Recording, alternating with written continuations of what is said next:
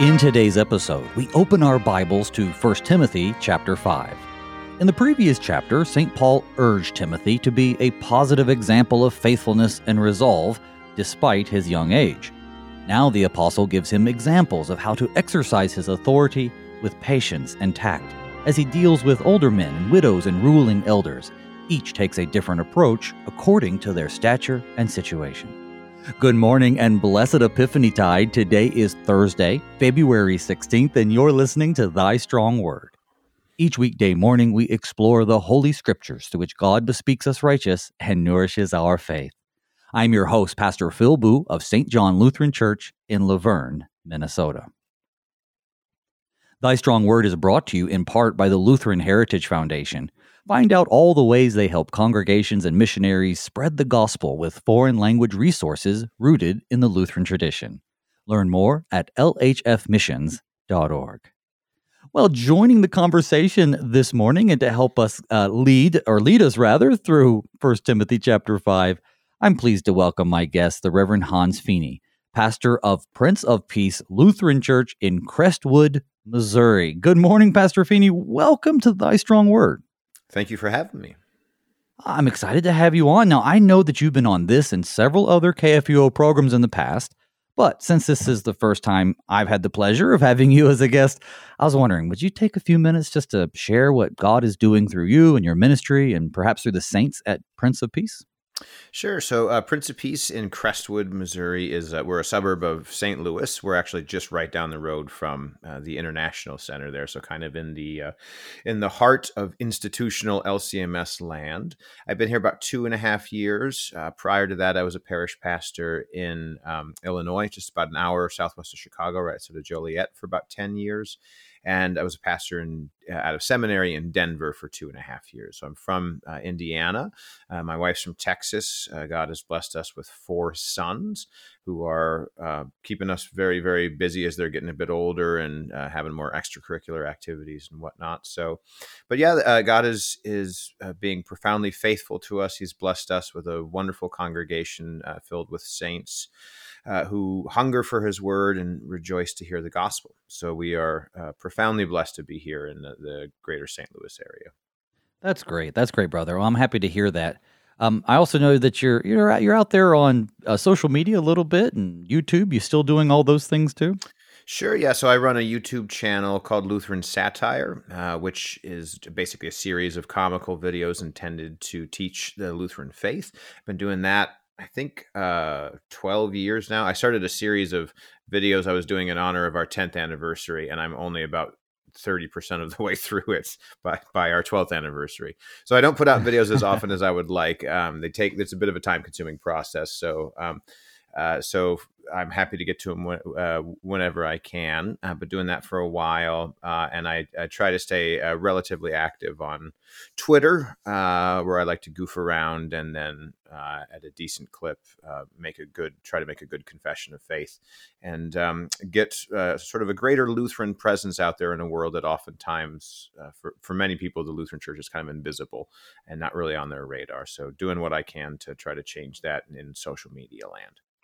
Yes, I grew up not Lutheran and not knowing anything about the Lutherans. And then when I became Lutheran, I was definitely drawn to our clear confessions and our liturgical worship practices. That clear testimony of Scripture is what drew me from, say, the Baptist version of the faith. But one thing that I think we also get a little bit of a reputation for is being a little stodgy too, right? A little stodgy German, that kind of thing. So that's why I also love your Lutheran Satire. As you say, it inserts some humor into some really true confessions. I certainly have my favorites of your videos. Folks, be sure to check out him on YouTube. Well, I tell you what, let's dive in. But before we do that, would you please be so kind to begin us in prayer? Sure. In the name of the Father, and of the Son, and of the Holy Spirit. Amen.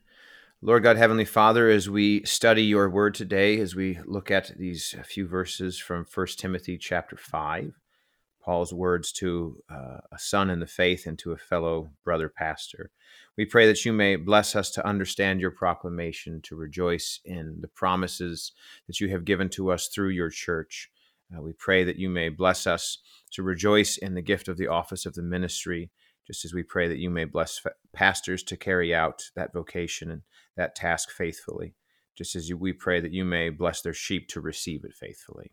In your holy name we pray. Amen. Amen.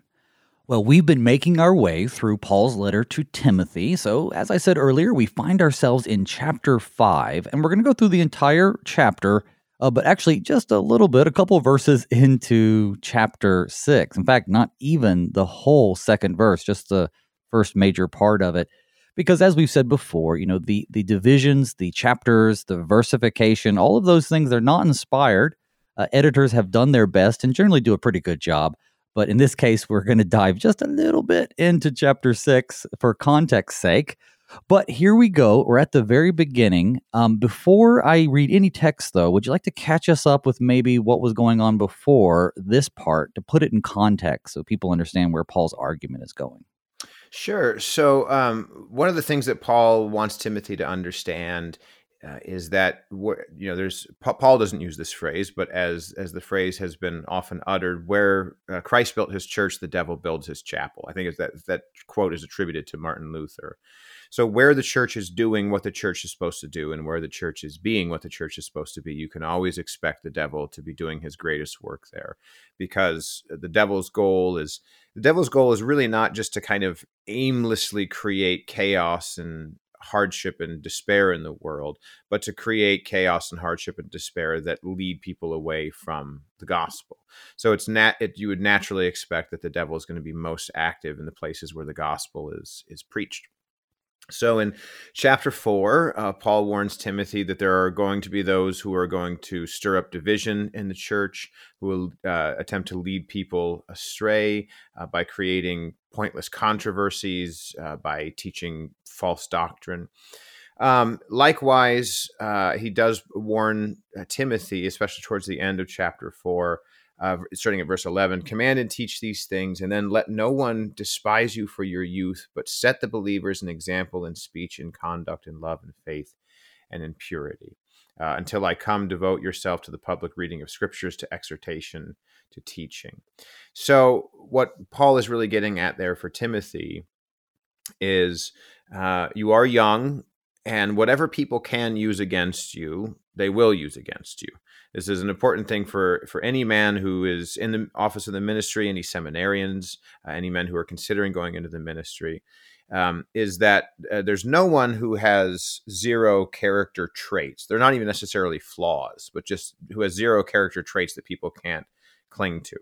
So if you're too old, some people will say that you're not worth listening to because you're not with the times. If you're too young, people will say you don't have sufficient wisdom. If you're middle-aged, people will find some other excuse that you're too lukewarm, whatever it might be. So Paul is saying to him here, keep a firm watch on your doctrine, cling to what you know is true, and do your job. Devote yourself to the things that are your jobs, the public reading of scripture, to exhortation and teaching. Rejoice in the gifts that have been given to you, and don't let those who seek to trouble you do so. So it's basically at the end of chapter 4, Paul is essentially instructing Timothy on how to take care of himself in the church, how to view conflict, how to kind of take care of things for himself in the midst of conflict in the church. And then as we get into chapter 5, Paul then talks to him about how it is that he's to treat others in the context of conflict in the church. Right. And so in chapter 5, you know, he mentions in just the first two verses several different types of people. So I'm going to read those and we'll look at them a little bit. So chapter 5 from the English Standard Version. Do not rebuke an older man, but encourage him as you would a father, younger men as brothers, older women as mothers, younger women as sisters in all purity. So even in this, he's going to spend a lot of time in widows coming up next, right? Spoiler alert. But right here, he begins this section by talking about, all right, so you're a younger guy, but you still have authority. And part of the authority of ministers of Jesus is to be reprovers. But I guess there's a way to go about it. Don't rebuke an older man, right? Treat him as a father. Take us through these different categories. Oftentimes, I've seen where pastors will understand, perhaps rightly, that they have this authority But then where they get in trouble is that they don't really exercise it in all the best ways. And of course, we've all failed in that in some way. Don't get me wrong. But that's what he's trying to make sure Timothy avoids. Yeah, there's, I think, oftentimes a helpful diagnostic question for pastors to ask themselves in times of conflict. It's kind of a two-part question. And the first part is this course of action right? Or is what I'm saying right? Is my side of the conflict right? And then the other question is speaking about it this way beneficial? So there are plenty of things you can say to people that are factually correct and theologically correct. But if the goal is to get them from point A to point B, very well may not be terribly effective at doing that. And so Paul is speaking, this is on the one hand, this is still obviously a universal command, but he's speaking it in a world that I think is much more ordered than our world is. So kind of the irony of this verse now is, so do not rebuke an older man, but encourage him as you would a father. So in other words, speak to older men in the congregation the way you would with the level of respect and honor that you would give to your father. And for a lot of people in the world, that's less respect than they give to other people.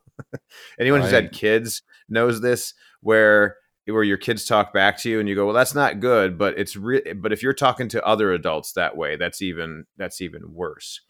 So I'd rather them act out at home than act out in public, that kind of idea. Right. And while there is, I'm sure, some element of universal truth to that, in the ancient world, in the Roman world where Paul is writing this, the Greek and Roman world, the culture that has in which the gospel is now spreading, these are cultures of profound order and where your social status is recognized and where there's a certain amount of honor that is expected. And you also find this, too, in the Jewish world, where amongst the Israelites, if you go back and you read your Old Testament, you'll see the punishment for being a rebellious child who, for example, would strike your father is death. So it was a world in which a great amount of emphasis was placed upon giving proper honor to your parents in a way that has largely been lost, I would say, in our world today. So what Paul is getting at here is if your conflict or the challenge before you if you have an older man who needs to be rebuked, and all of us are sinners, so we all need to be rebuked. You're fooling yourself if you think, if you've ever been rebuked by your pastor and you think he just has it out for me, he just doesn't like me. You should reevaluate, because the reality is that no one is ever going to get through life without ever once needing to be rebuked by his pastor. It's as long as you have a sinful nature, it's going to be an issue. But Paul is saying when you rebuke an older man, approach him with the honor and dignity you would show to a father so that he can more clearly hear what it is that you are saying. So, if anyone who's ever seen adult children interacting with their elderly parents, you recognize that there is almost a kind of reversal of the child and parent arrangement, especially as parents get into their senior years, where there's still honor and there's still respect, but you have to kind of take care of them a little bit more than you would have when you were younger. So that this could very well be a part of what's going on here, but don't rebuke an older man in the way that you would someone who is below you in the kind of social status or in the honor status of Paul's world at the time. Don't rebuke. So, in the same way that I'm never going to yell at someone else's kids, but if I'm at the park with my children and some kids are doing something that they're certainly not allowed to do, I very well may speak up and say something about it. But I'm not going to speak to an older gentleman in that same way, because there's a difference in social standing and honor. So that's really kind of what Paul is getting at here in this first bit, talking about older men, treating them as fathers. Now, it doesn't connect exactly to rebuking, but I had a little bit of this on the inverse, and that is when I had first become a pastor and I was teaching my mostly farming congregation about confession. And there were no consciences being burdened, pardon me. I was just explaining that we haven't abandoned private confession. As a pastor, I'm available if you'd like to come talk, and it doesn't have to be formal. All the things we typically say. And I had one gentleman, and I think he was mostly joking, but he said, You know, I'll be darned if I'm going to come and confess my sins to someone as young as my kids. And of course, this would be more along what Paul was encouraging Timothy in the previous chapter. But with that said, you know, that's sort of what is unfortunate, because we also have the opposite side of it. And so my response, which I hope was appropriate, is I just explained, well, you know, at some point, your physicians are going to be as young as your kids. The police officer who pulls you over is going to be as young as your kids. At some point, people who have authority are going to be as young as your kids. But with that said, what's often lost, which is what Paul is teaching here, which is what you just so eloquently explained, is that if you do find yourself in a position of authority over someone who has a cultural or social standing that's higher than you, it doesn't remove your authority, but it certainly affects the way you should exercise it. And he goes beyond older men and treating them as fathers, and even talks about younger men as brothers, older women as mothers, younger women as sisters. So really, there's a patience and tact in the way that you exercise your authority, regardless of age, just about, you know, dealing with people, with them in the context of who they are and their situation. Yeah, that there is the way that we should approach things is that everyone who is a part of our congregation, everyone who's a part of the Christian community, these are our mothers and fathers and brothers and sisters, that we're a family, that we're one in Christ. And this is a very important point that the scriptures make over and over again, that you are more brothers with your fellow Christians than you are with your genetic brothers who don't share your faith. That the women, that if your mother is not a Christian, the women in your church who teach you what it means to be pious and godly, who pray for you, who help lead you into the arms of Christ, they are more your mother than even your biological mother is, because the church is eternal in that sense. And so the way we, what should, so this certainly isn't, Paul obviously directs these words to Timothy, and it's a charge for all pastors, but really it's a charge for all Christians, is that we should treat our fellow congregation members, we should treat our fellow believers the way that we would treat family, because they are family. That's a really important point. And when we do that, we also, like you would also say, rebuke, for lack of a better word, a family member, not because you don't care, but because you do care, because you do love them, which is why I think oftentimes we find ourselves treading a little bit more carefully with people that we care about, and not because we don't want them to get mad and disagree, so much as we want them to really hear what we're saying without getting defensive. And so really this is good advice in general. Well, I was going to say that I grew up with brothers, and so there's probably another helpful clarification here, which is when Paul says this, to treat people as brothers and sisters. I have a sister as well. We fought a bunch growing up, as all family members do, that the way we want to approach this is that you rebuke your brothers the way that you do when they have picked a fight with someone else and they're kind of in the wrong, but no one hits your brother but you, you know, kind of that principle for anyone who grew up having siblings, you know how that works, where you're trying to talk them down off of the ledge to make the situation right. So I think for those who grew up with siblings where if you guys were just pounding each other and throwing Nintendo controllers at each other's faces or whatever it may have been, that this Paul's admonition to treat younger men as brothers or younger women as sisters, for example, manifest a bit differently than we might have experienced it in our own life. Let's add in widows, because in the next verses, as we add in widows, he gets really specific about some of this. In fact, this is most of this chapter. So I'm going to begin with just the first chunk of it, so to speak. I'm going to read verses 3-8. Here we go. Honor widows who are truly widows. But if a widow has children or grandchildren, let them first learn to show godliness to their own household, and to make some return to their parents, for this is pleasing in the sight of God. She who is a true widow, left all alone, has set her hope on God, and continues in supplications and prayers night and day. But she who is self-indulgent is dead even while she lives. Command these things as well, so that they may be without reproach. But if anyone does not provide for his relatives, and especially for members of his household, he has denied the faith, and is worse than an unbeliever. So at least two different people being talked about, widows, or maybe three. So widows who are truly widows and genuinely need help, widows who have children who should be seeking, I suppose, assistance from them, and then families who have people in these situations and whether or not they're taking care of them. So honor widows who are truly widows. That takes a bit of, I guess, maturity and judgment on Timothy's part, but also, you know, it really sets a distinction that there are people who may have lost their husband, but at least as Paul describes here, are not truly widows. How can we reconcile that? Yeah, so I think something that's helpful is, again, to remember the context of the ancient world in which Paul is writing. So today, with, you know, social security programs, with retirement savings, things of that nature, with life insurance, if a woman tells you that she's a widow, what you generally presume is that she's lonely. So she was married to a guy for a long time, but then he died, and now she doesn't have anyone to spend her time with. But you don't automatically presume that she's destitute.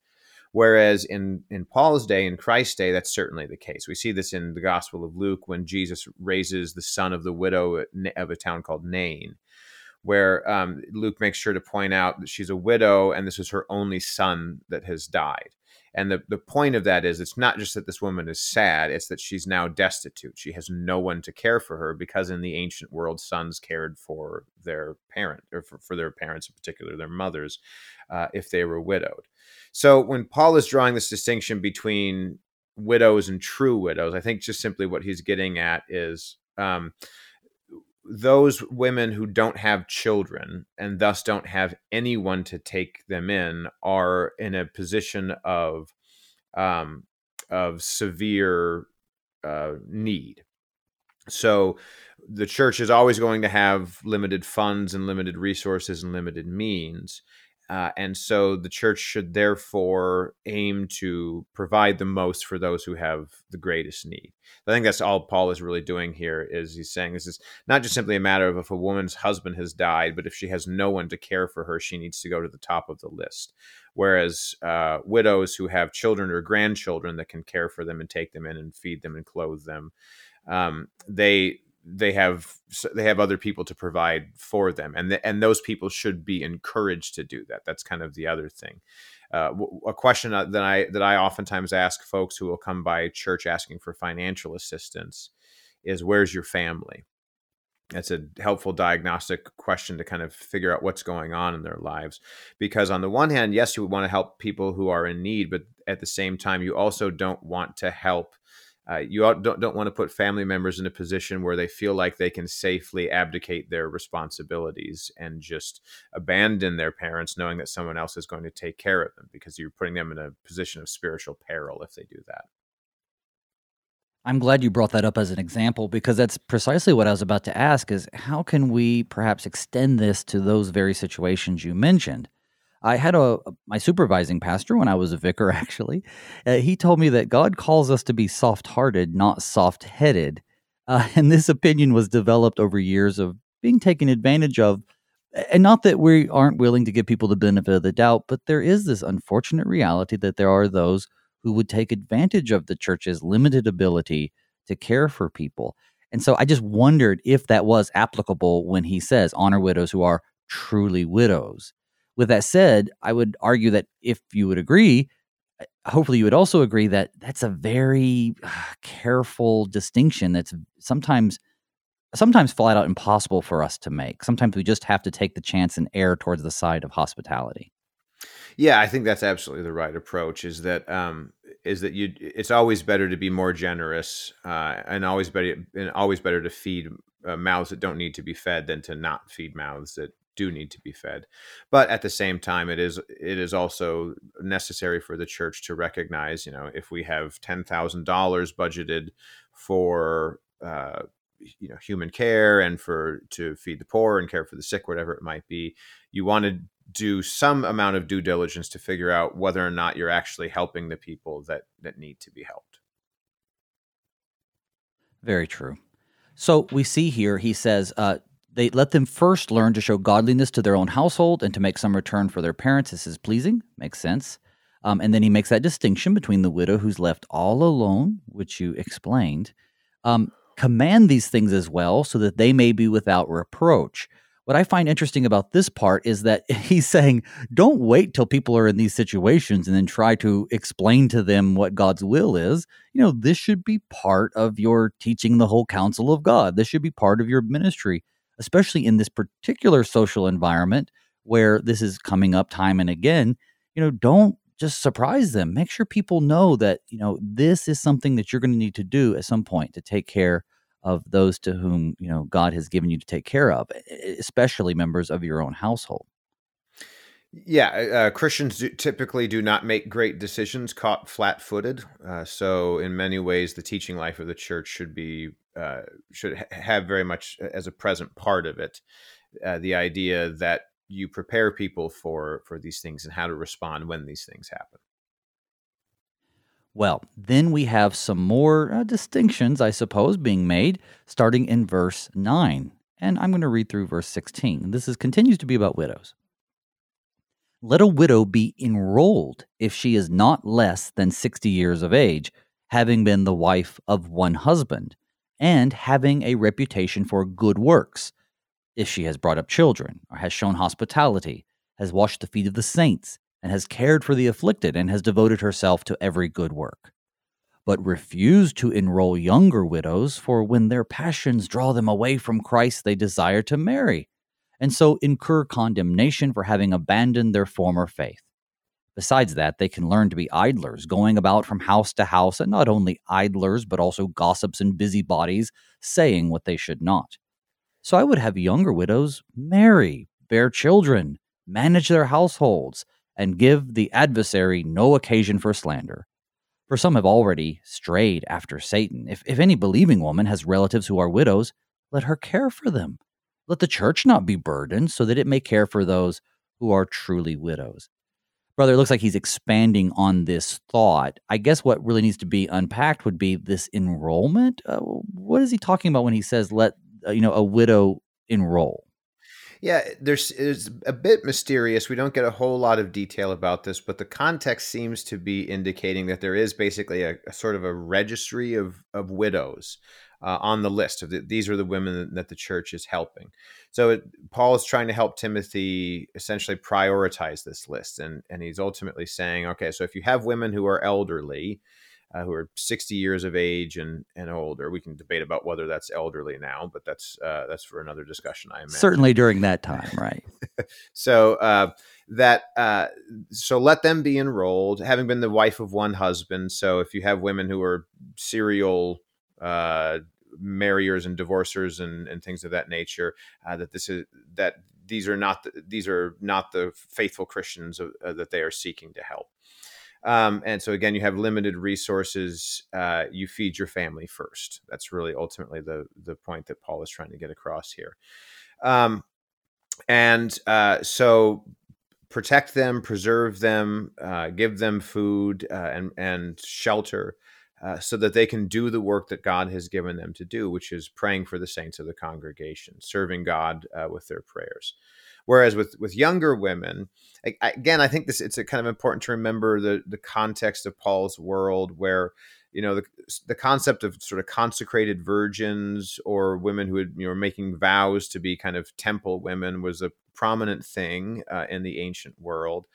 And it seems like what Paul is saying here is not that they're asking women to take vows of celibacy necessarily, but that if women are being treated as widows, and then they leave that widow life behind to get married because they were young widows and they want to get married again and have children, it's going to look to the world as though they departed from God and chose the flesh, and that you don't want to give that impression.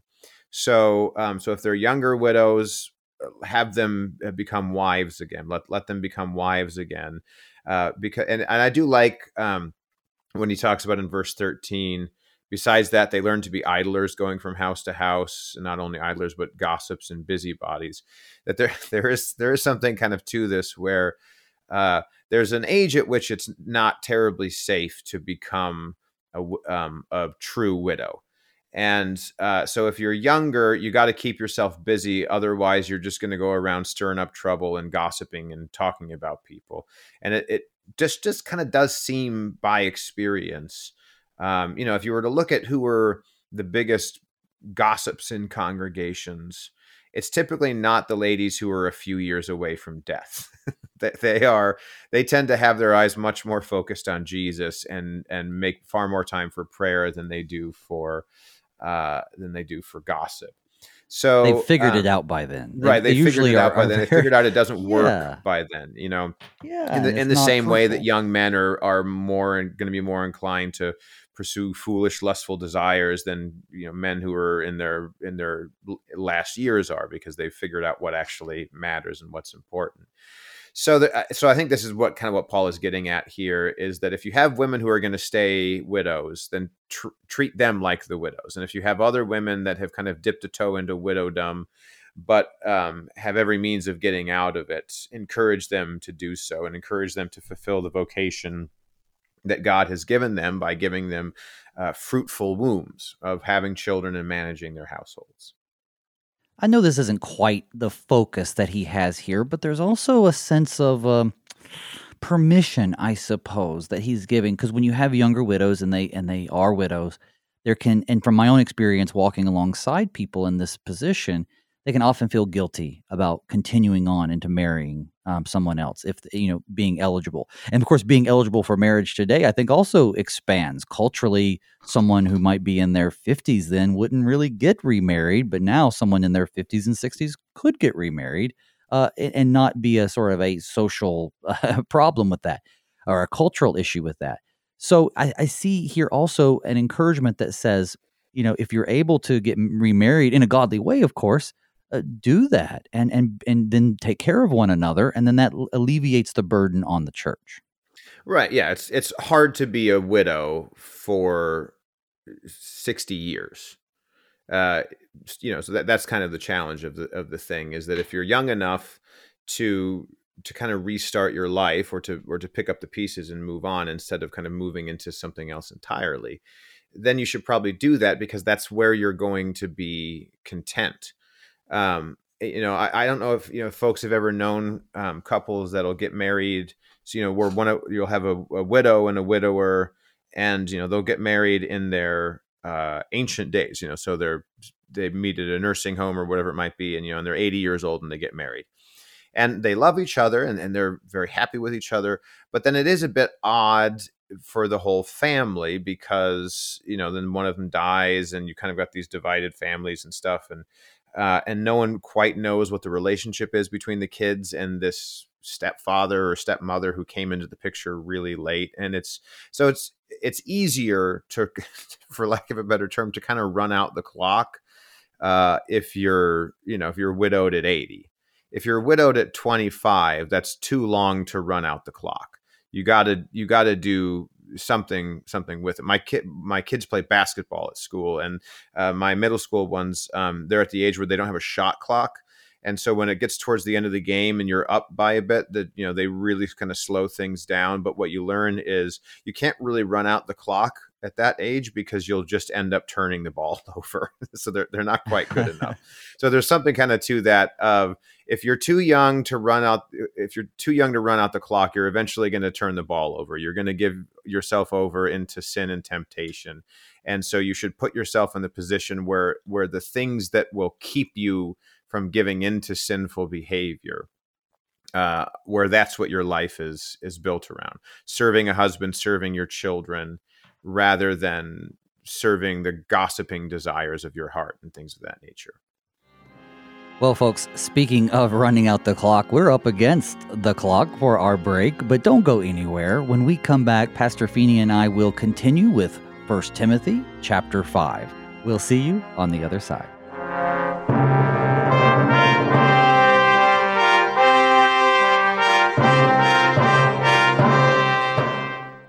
Take a look around you.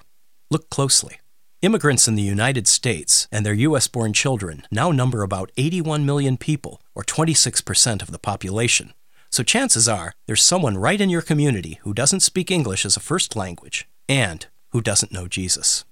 The Lutheran Heritage Foundation can help by providing you with free Lutheran books translated into over 90 languages. See their complete list of catechisms and Bible storybooks at lhfmissions.org.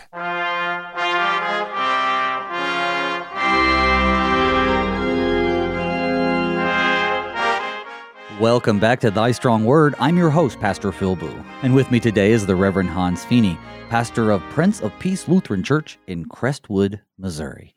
Folks, if you have any questions or comments about today's show, or you just want to say hello, you can direct them to me at pastorboo@gmail.com. That's pastorbooe@gmail.com. You can also find me on Facebook, and you can send me a message there.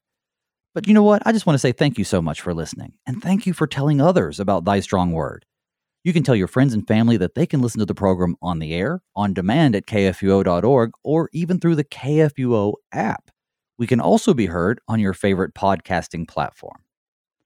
All right, now, Pastor Feeney, we are back into our text, and you know, we had just been trudging through what is Paul talking about when he's giving these very specific, I guess, requirements for widows to be able to receive the benefits of being taken care of by people in the church.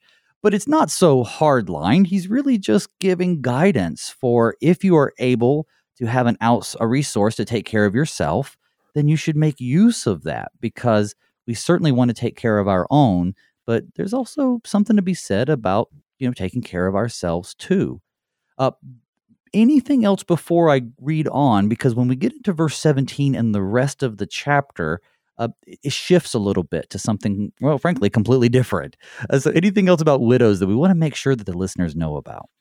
No, yeah, I think what you said is great, that these are not hard and fast rules, but just general principles to follow. So the Holy Spirit transforms your heart, and the Holy Spirit gives you holy wisdom, and so use that holy wisdom when it comes to making the decisions that you make, and recognize people have a sinful nature. Order and structure the church in such a way that it hinders the devil's opportunity to take advantage of that. Amen to that. All right, we're going to read chapter 5 now, but we're going to go from verse 17 through 24. Here we go. Let the elders who rule well be considered worthy of a double honor, especially those who labor in preaching and teaching. For the scripture says, "You shall not muzzle an ox when it treads out the grain, and the laborer deserves his wages." Do not admit a charge against an elder except on the evidence of 2 or 3 witnesses. And as for those who persist in sin, rebuke them in the presence of all, so that the rest may stand in fear. In the presence of God and of Christ Jesus and of the elect angels, I charge you to keep these rules without prejudging, doing nothing from partiality. Do not be hasty in the laying on of hands, nor take part in the sins of others. Keep yourself pure. No longer drink only water, but use a little wine for the sake of your stomach and your frequent ailments. The sins of some people are conspicuous, going before them to judgment, but the sins of others appear later. So also good works are conspicuous, even those that are not cannot remain hidden. Okay, perhaps we could have broken that up because we have 2 different thoughts going on here, but we have the famous, the laborer deserves his wages, frequently mentioned probably during compensation discussions for pastors. But brother, explain to us a little bit what he means when he says elder or presbyter here. We think in the LCMS, elders as, you know, like lay men who are assisting the pastor in his duties. Perhaps in the Baptist and other churches, they might call them deacons, which is also not quite what a deacon is in the scripture. So I think it'd be helpful to define some of these roles. Yeah, that is one of the weird things that the Lutheran Church Missouri Synod does, and I'm not quite sure of the history of when we started doing that, but I wish we would stop, because when you see the term elders in the New Testament context in particular, it means pastors.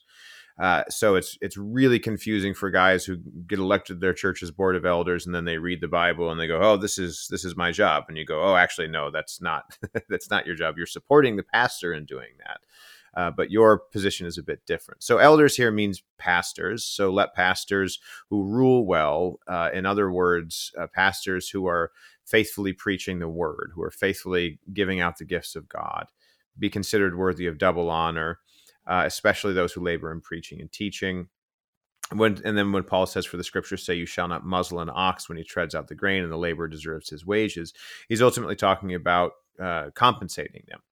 So there's a really simple principle to this, which is that if as a pastor, if you're not able to do the job often, you're not typically able to do the job very well. If you don't have time for prayer and study, your sermons are not going to be terribly rooted in the scriptures. If you don't have time to visit your people, you generally will not be as good of a shepherd to them as if you do have time to visit them. So that ideally, this doesn't mean that things can always be this way, of course, but ideally a pastor should earn his living from the church. He should be receiving enough pay from the church where he is able to put food on the table. This is sort of an odd thing to me about the Mormons, for example. The Mormons like to boast of the fact that their clergy are not paid, as though it's somehow a shameful thing that a man would get paid by his congregation. But of course, if you actually need guys to be full-time theologians, rather than just repeating what it is that your church leaders have told them to say, then you actually need men who have the time to do that. And so it's not a dishonorable thing. It's not a sign of greed for a pastor to be paid by his congregation.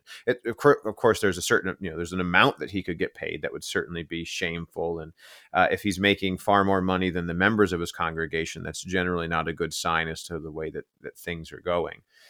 But in order for so pastors may know the scriptures better than their lay people. They may be in many cases, but certainly not all. They may be more devoted to the Word of God than their members are. But the one thing that the pastors have in common with their members that's not in any way, shape, or form different is that we both definitely die if we don't eat. So if we don't have food, if we don't have shelter, if we are not able to get our daily bread, then we're not going to be terribly good at proclaiming the gospel, because dead mouths aren't terribly great at speaking words.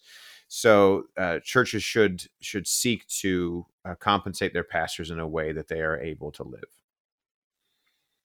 Growing up down south and not in the Lutheran Church Missouri Synod, many pastors were, or what we would call colloquially, tent makers, kind of like Paul. And, that certainly, we could spend a whole hour or a whole week on just this topic and what Paul says about it in all the various places. But I bring it up to say, you have guys who are, say, electricians during the week, and they do their pastor thing on the weekend.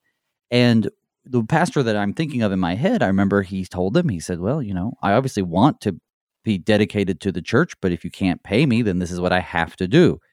Which I guess makes sense. But then the people would get upset if he's not available at a moment's notice, or if he's not available, to come and do something in the middle of the day, in the middle of the week.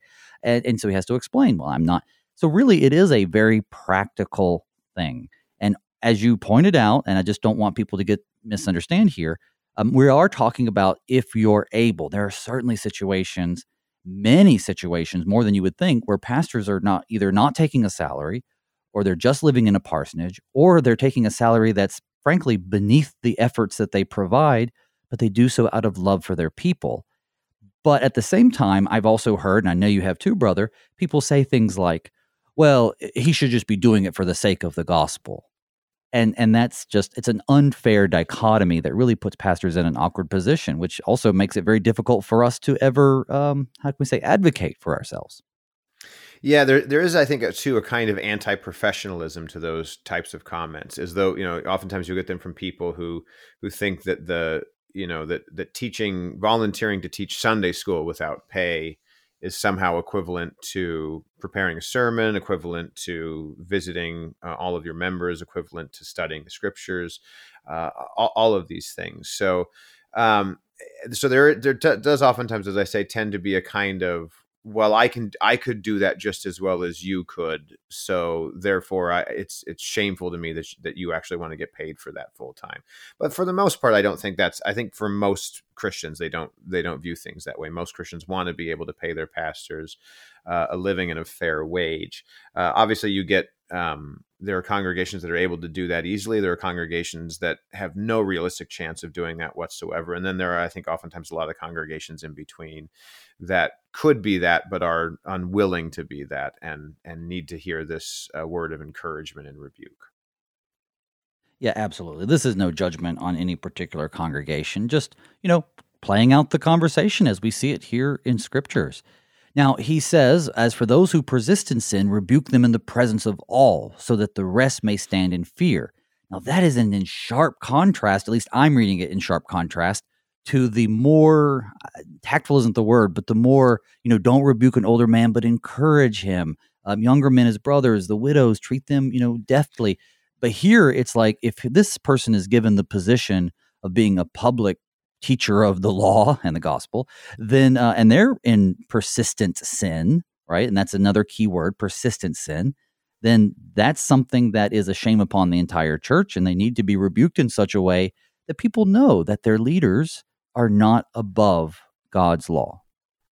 Yeah, I think what Paul is talking about here are cases in which what may have initially been private sins have become public sins if they weren't just public from the very beginning. And so if people refuse to turn, if they refuse to repent, your actions in the church teach. So if I tell people in my congregation, for example, that you need to be instructed in what we teach, you need to be instructed in the gospel before you're able to receive the sacrament rightly and safely, to receive it for your benefit, not for your judgment. But then I just never ask anyone who they are when they come up to commune. My actions will contradict the words I have confessed. And as the old saying goes, actions speak louder than words. People will believe that what you actually believe is the thing you did rather than the thing you said. So if you want people to know, no, actually, it really does matter that you turn from your sin. And if you don't turn from your sin, you will be condemned. And if you want people to understand, I'm telling you what God has said, and I'm not trying to tickle the ears of man. They won't believe you if people who are publicly in the midst of sin get to remain in sin without any actual response from the church.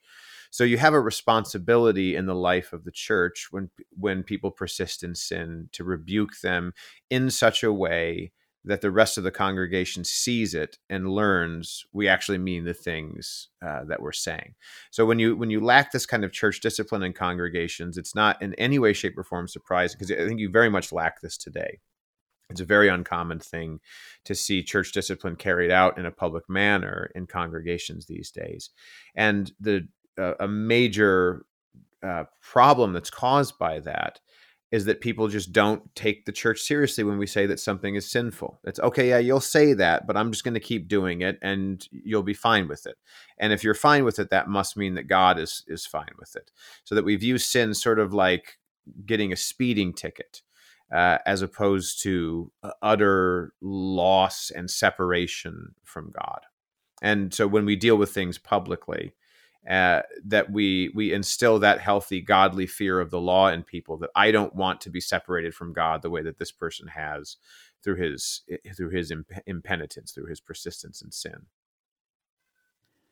It says, I charge you to keep these rules without prejudging, doing nothing from partiality. So even though we have a rebuke them in the presence of all, so that they may stand in fear, even though we have also, of course, this requirement, don't admit a charge against a pastor except on the evidence of 2 or 3 witnesses. So you have these rules, but on top of all of that, he says, listen, you also have to do this in such a way that doesn't prejudge. And there's 2 ways to prejudge. There's one, because he's speaking to a pastor, there's one to say, well, there's kind of this... I don't know what line we have. You know how there's like a thin red line for firemen, thin blue line for police. I don't know what our line would be. White, maybe? Black? Maybe, I don't know. Yeah. Anyway, you have this sort of brotherhood where you're going to put the best construction on it to the point where you always get your buddy off the hook.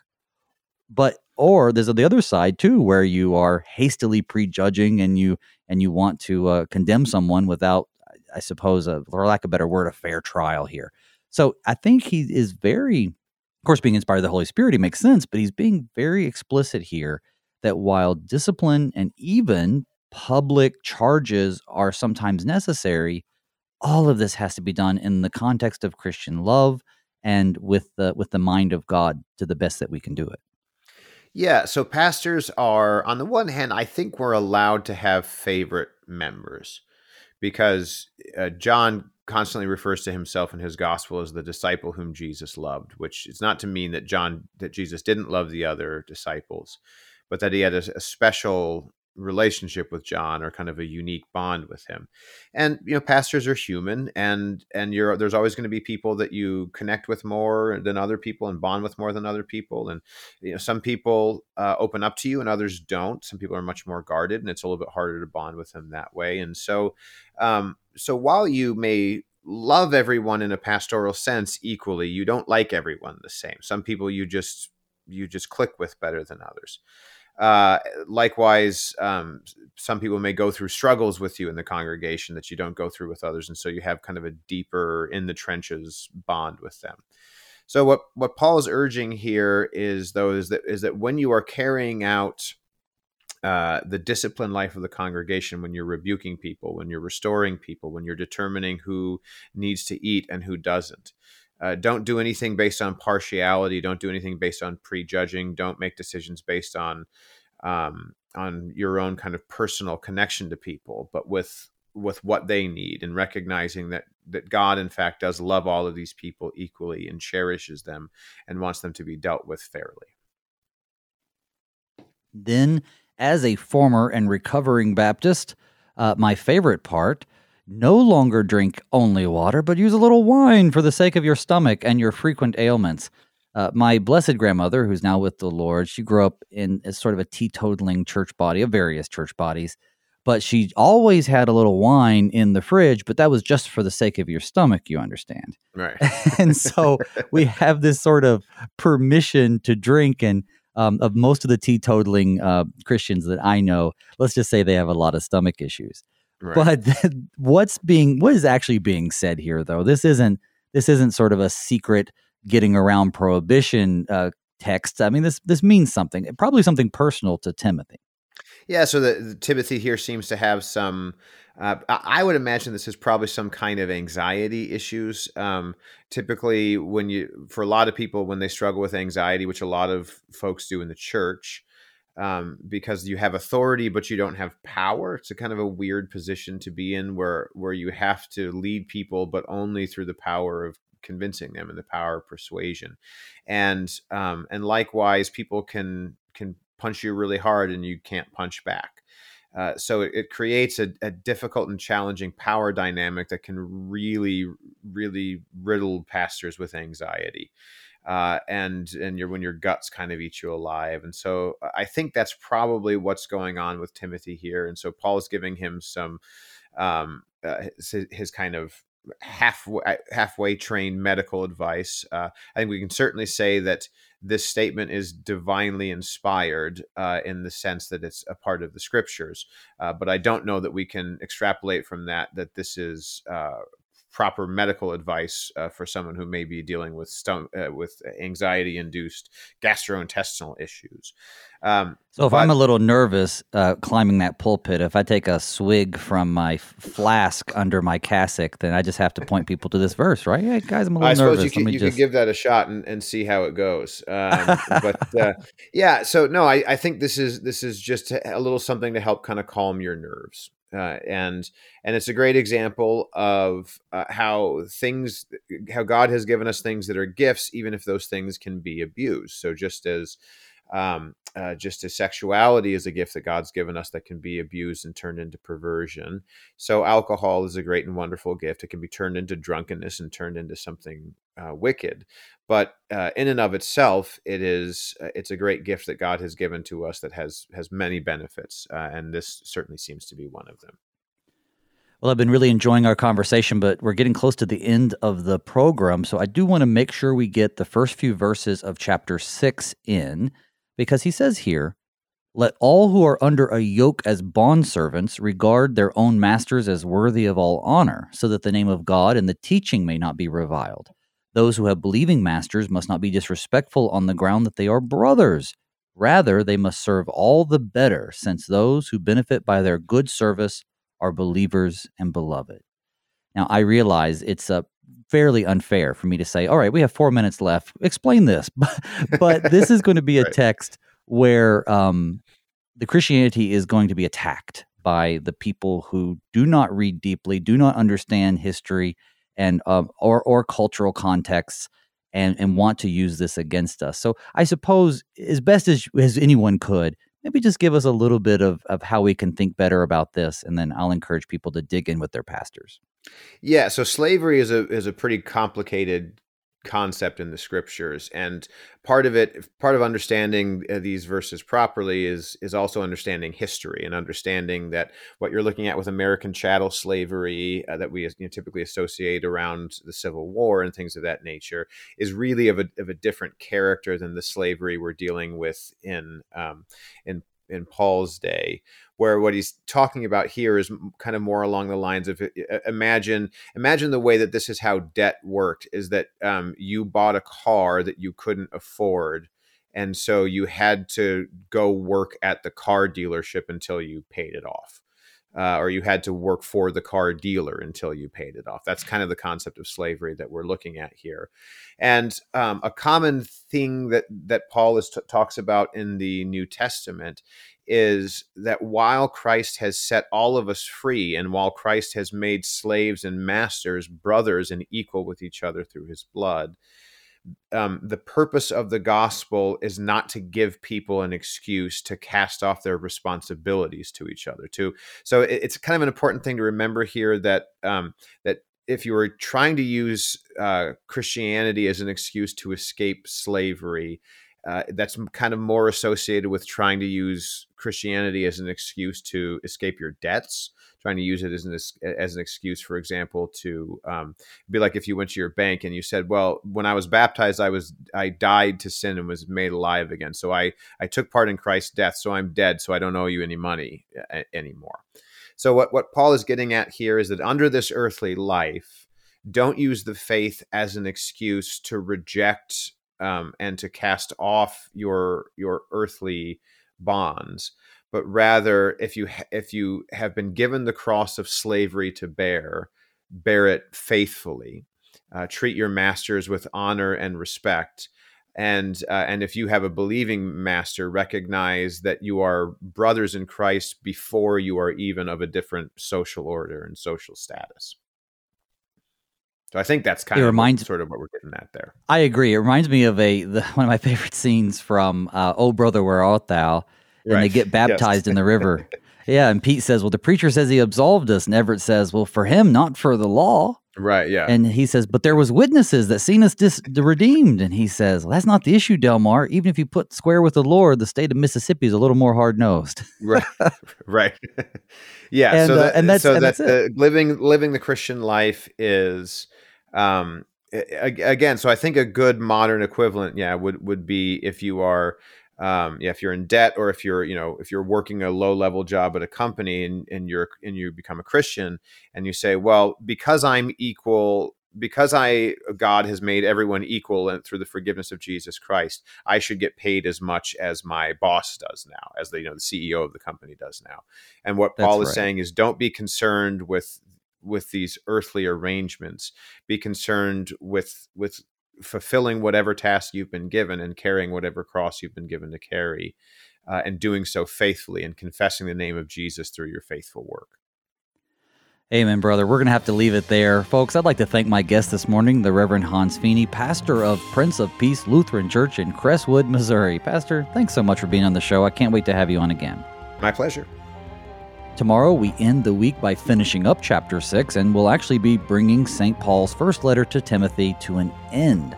So tune in as Paul turns to Timothy and tells him how he must resist false prophets, including protecting against false doctrine himself, and how he needs to stay true to the traditions and teaching that was passed down to him.